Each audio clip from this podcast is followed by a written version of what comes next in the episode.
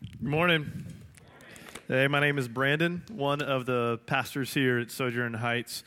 As he said, we uh, have been in a series in 1st and 2nd Samuel, just making our way uh, through it.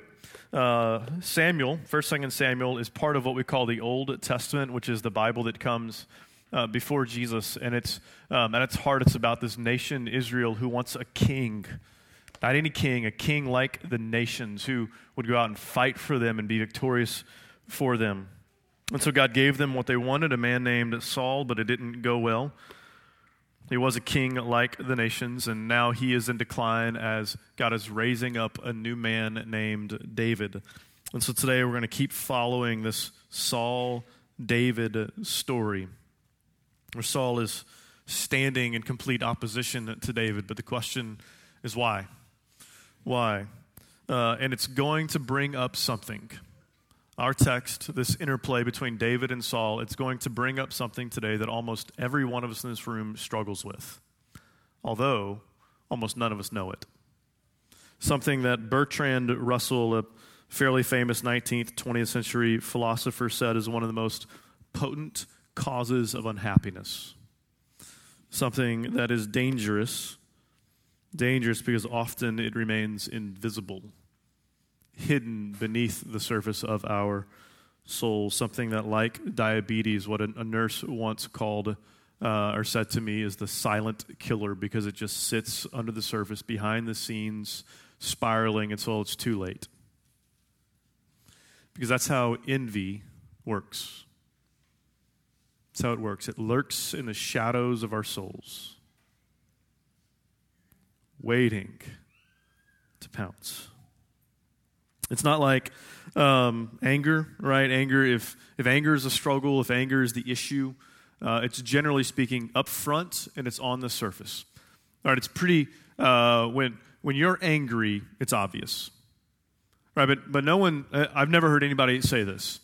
Hey, how, how, was your day? My day was good. It was good. I mean, I had a, I had a fit of envy around noon. Um, other than that, it was fine. Like, no one's ever said that because it's not on the surface, it lurks in the shadows. So here's what we're going to do today uh, we're going to look at David first through the lens of Saul, and we're going to see what envy looks like. And then we're going to look at David through the lens of Israel, and we're going to find out what to do about it. Sound good? Let's go. Verse 6.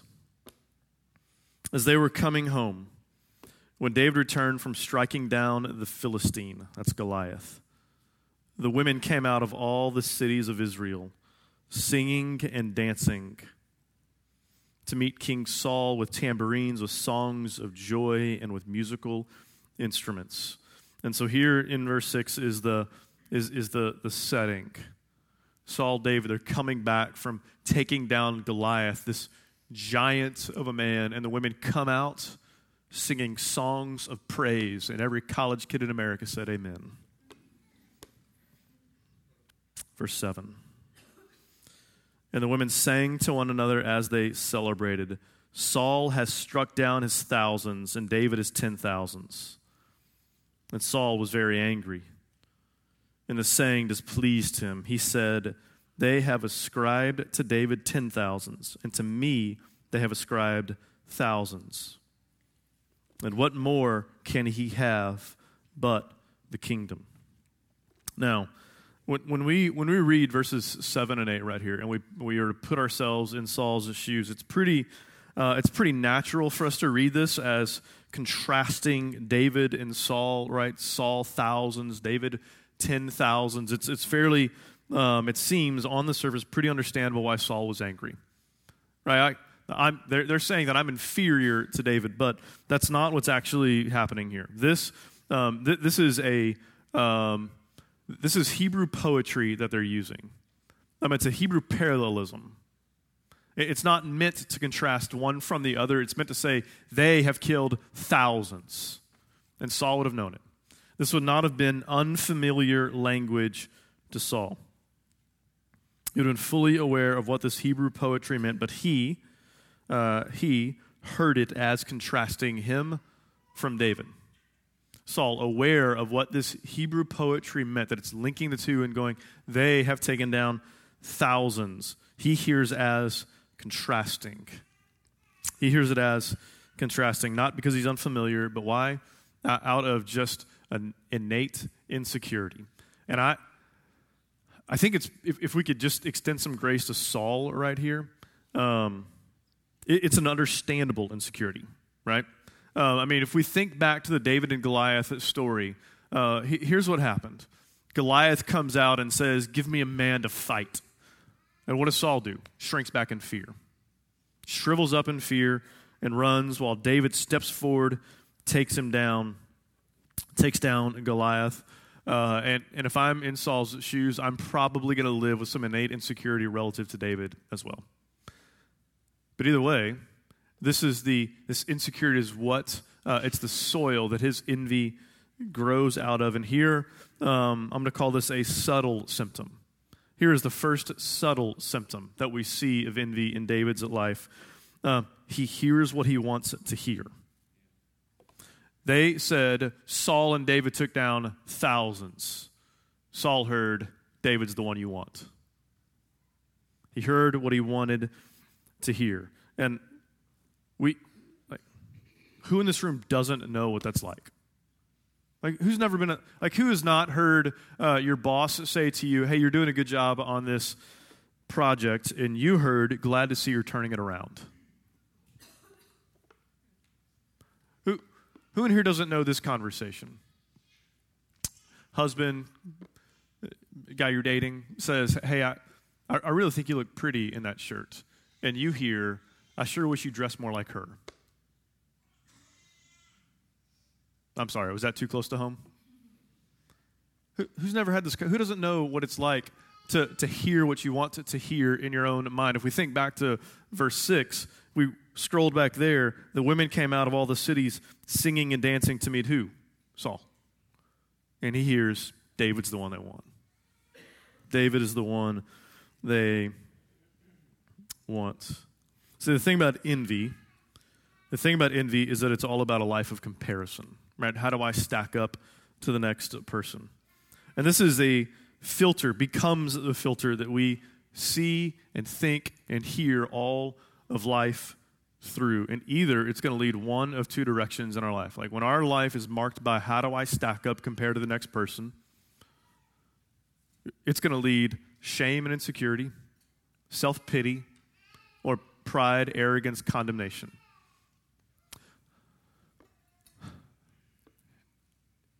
And as we get older, in particular at the stage of life that a lot of us are, right?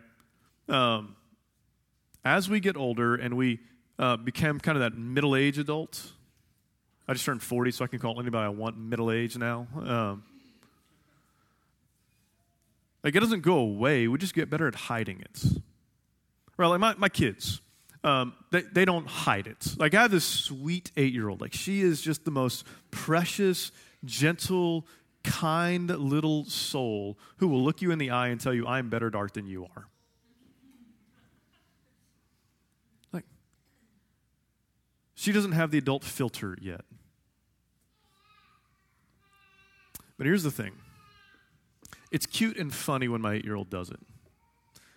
But when the undercurrent of your life is how do I stack up to the next person? Marriages have been destroyed, careers have ended. It's not funny anymore. It needs to be dealt with. But that's not all. It's not just comparison. Let's keep going. Verse 9. And Saul eyed David from that day on. The word eyed here, fascinating what I think is happening in this text right here. When he says he eyed David, that, that word is uh, iniquity. Iniquity, David. That he, and it, it's, listen, it is notoriously difficult to interpret this little phrase, what's going on here. And to really understand it, you have to enter into Saul's shoes and to look at David through the lens of Saul when it says in Saul, iniquity, David from that day on.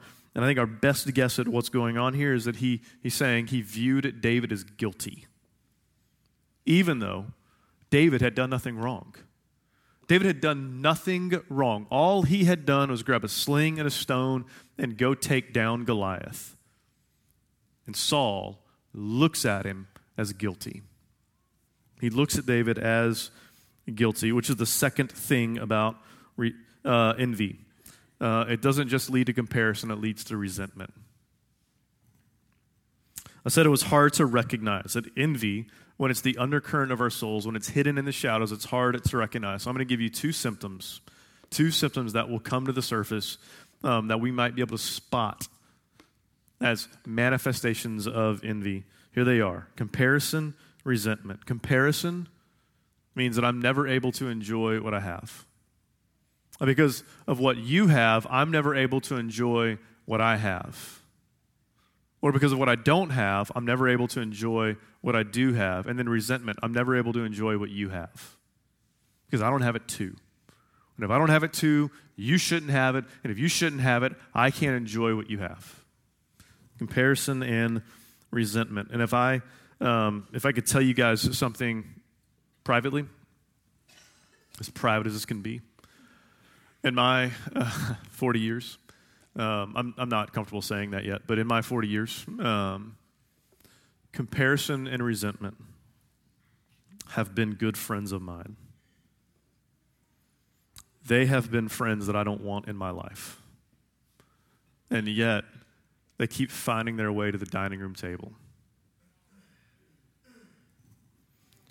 This is, uh, th- this is one of those many times where we open the text um, and as just one of your pastors have to preach on a topic that I don't know well experientially.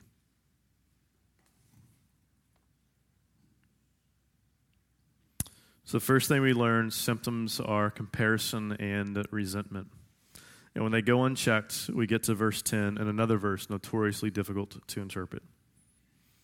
The next day, a harmful spirit from God rushed upon Saul, and he raved, uncontrollable speech.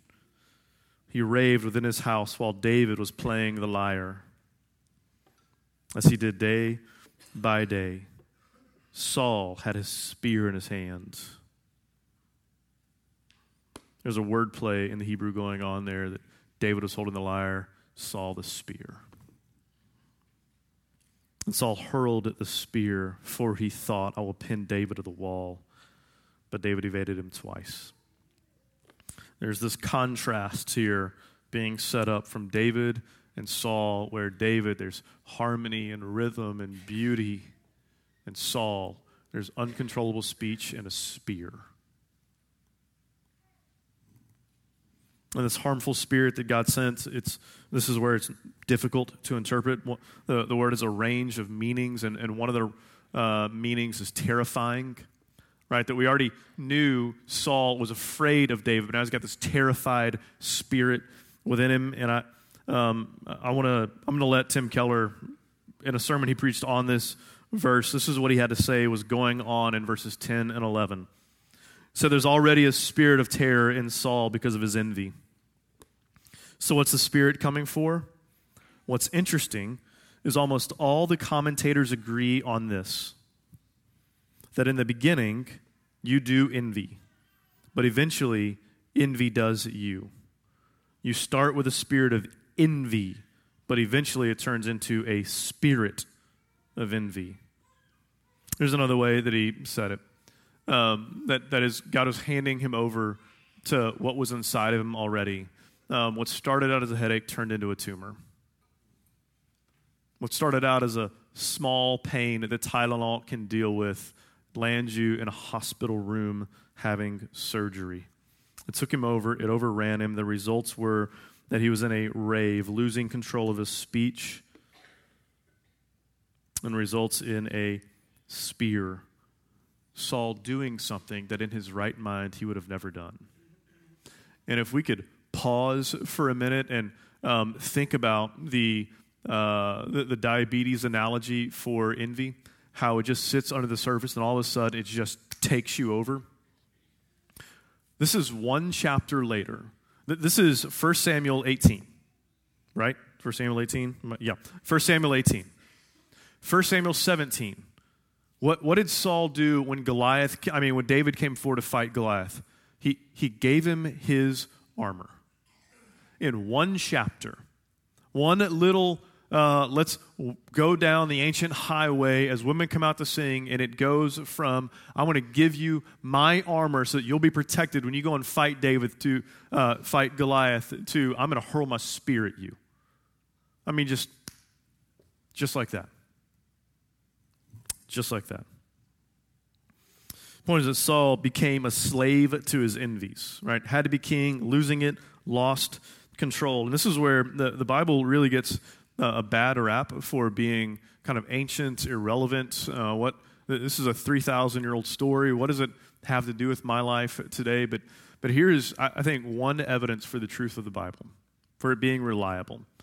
That when you, uh, if you were to slow down, read it, it what you're going to find is this the way that it diagnoses humanity transcends culture and time, transcends it. What's true then is true um, today. And if you want to understand yourself, you understand what motivates you, what you have to have, what you think you need to be happy, live a full life, look at your envies. Look at your envies. If you want to know what you think you need to live a full, satisfied life, look at your envies. It was true then, it's true today. And if I could slow down and say it like this because all, of us in this room can become Saul pretty quick. All of us in this room have the potential to become slaves to our comparisons and our resentments. All of us. So, if this is true, is there anything that can be done about it? There is. And it's found in what one commentator called the theological center of the Saul David story. Let's keep reading verse 12. Saul was afraid of David because the Lord was with him, but had departed from Saul. So Saul removed him from his presence and made him a commander of a thousand. And he went out and came in before the people. And David had success in all his undertakings, for the Lord was with him. And when Saul saw that he had great success, he stood in fearful awe of him. Saul was afraid of David, afraid enough to send him out into battle. And why was he afraid? Five words The Lord was with him. The Lord was with him. The Lord was with him. And these five words are what one commentator said is the theological center, the theological theme that threads and runs through the entire narrative of Saul and David. Here's the thing it's not just the theological theme thread center of the Saul David narrative, it's also the theological center of the Bible. It sits as the heart of and the central theme of the Bible. That this would not be, you see, this would not be the last time the Jews would say, I want a king like the nations. This wouldn't be the last time. Because a thousand years later, another Jewish leader would come. A man like David, who the Lord was with. A man like David, who was innocent but treated guilty. A man who, when he was put before the people by Pilate, said to the Jews, Behold your king. And they cried out, Away with him, away with him, crucify him. Pilate said to them, Shall I crucify your king? The chief priests Religious leaders answered, We have no king but who? What's the word on the screen behind me? Caesar. We have no king but Caesar. What are they saying? We've got a king. We've got the king. We've got the nation's king that we want. We've got our king, Caesar. We have our king. We have what we want. They're 16, so they delivered him. So he delivered uh, so he delivered him over to them to be crucified. And here, here is where we get to the difference in Saul and Jesus, David and Jesus, I'm sorry. Unlike Saul, their spear didn't miss. Unlike Saul, their spear didn't miss. Jonathan Edwards, on a sermon on this text, he said, When we look at the life and in particular the death of Jesus. You want to know what we see? As he stepped forward and he received the spear of the people, we see the complete opposite of envy. We see the complete counter to envy. At Philippians 2, that he possessed the throne, if you will, and he gave it up. John 17 shared eternal glory with his Father, glory that he deserved.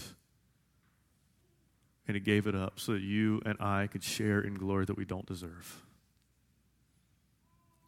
In the life and death of Jesus, we see the complete opposite of envy. And you know what his motivation was? You know what his motivation was? What's the most overused verse in the Bible? For God so what? Loved the world. What was his motivation?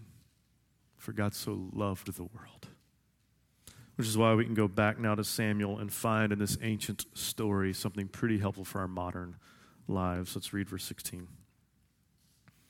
But all Israel and Judah loved David, for he went out and came in before them.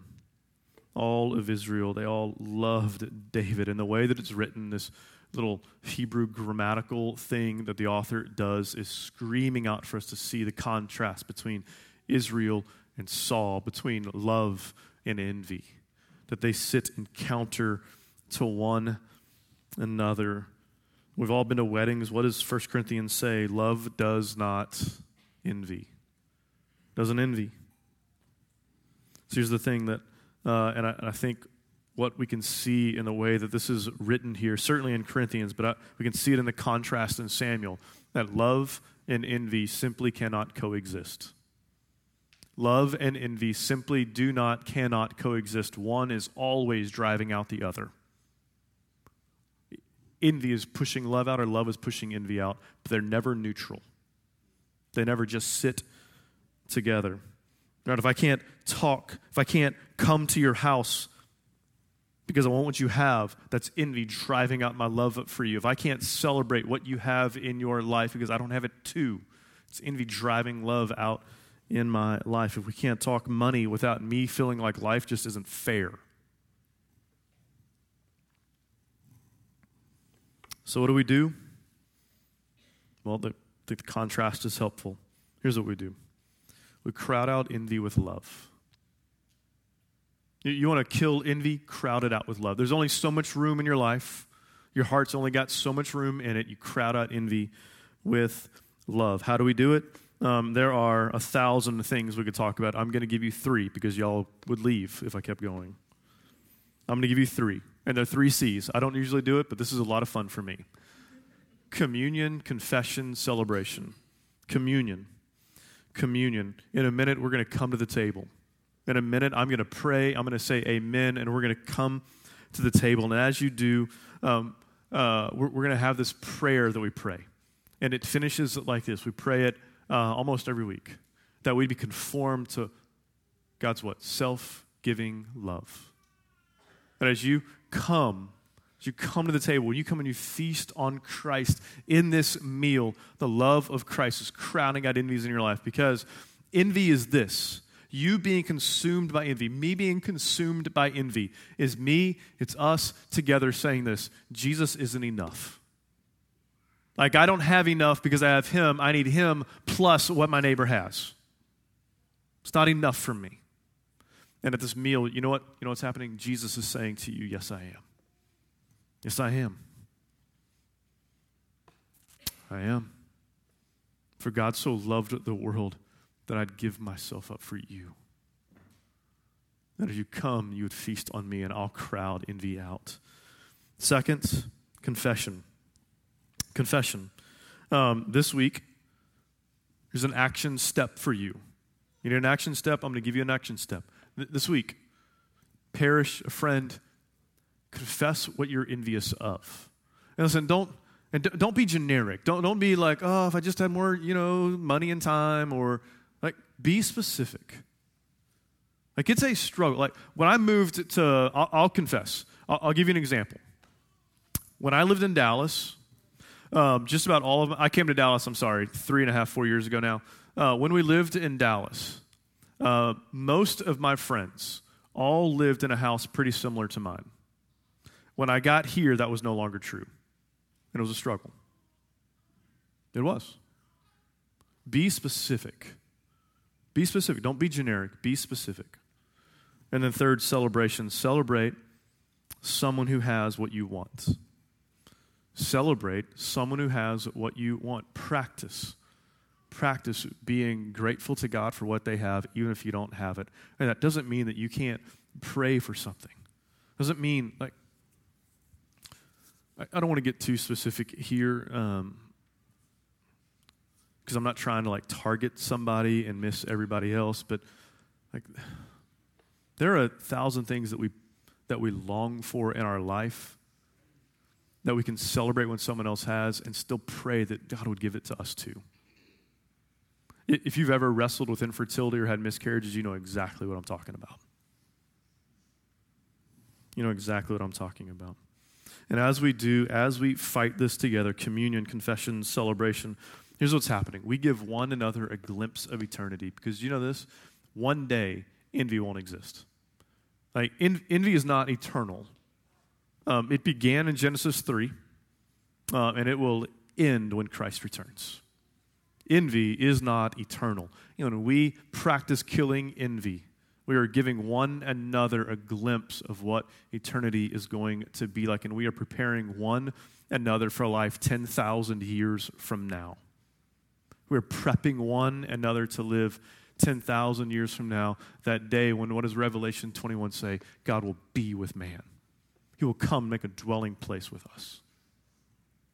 He will come and make a home. We're prepping one another for that day. And we can either, as a community, be active in killing envy or watch envy be active in killing us. Those are the two choices. That's what's on the table. We get one chapter one run as a community at being a people who prep one another for eternity. So let's be that people, prepping one another for the day when envy is a distant memory. That day when envy is the forgotten friend who doesn't have a place at the dining room table any longer. Let's pray.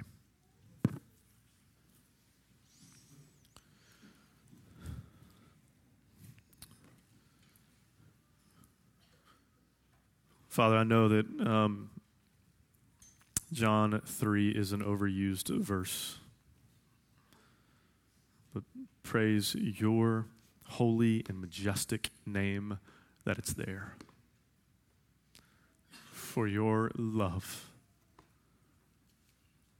of your love for us, sent your Son into the world.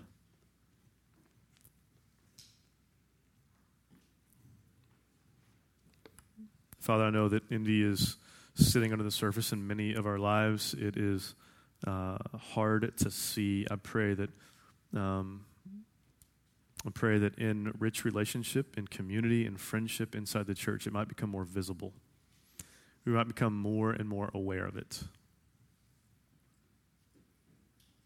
And may we be a people active in killing it so that it won't be active in killing us. And may we be a people who prep one another for the day when envy no longer exists. We ask in Christ's name. Amen.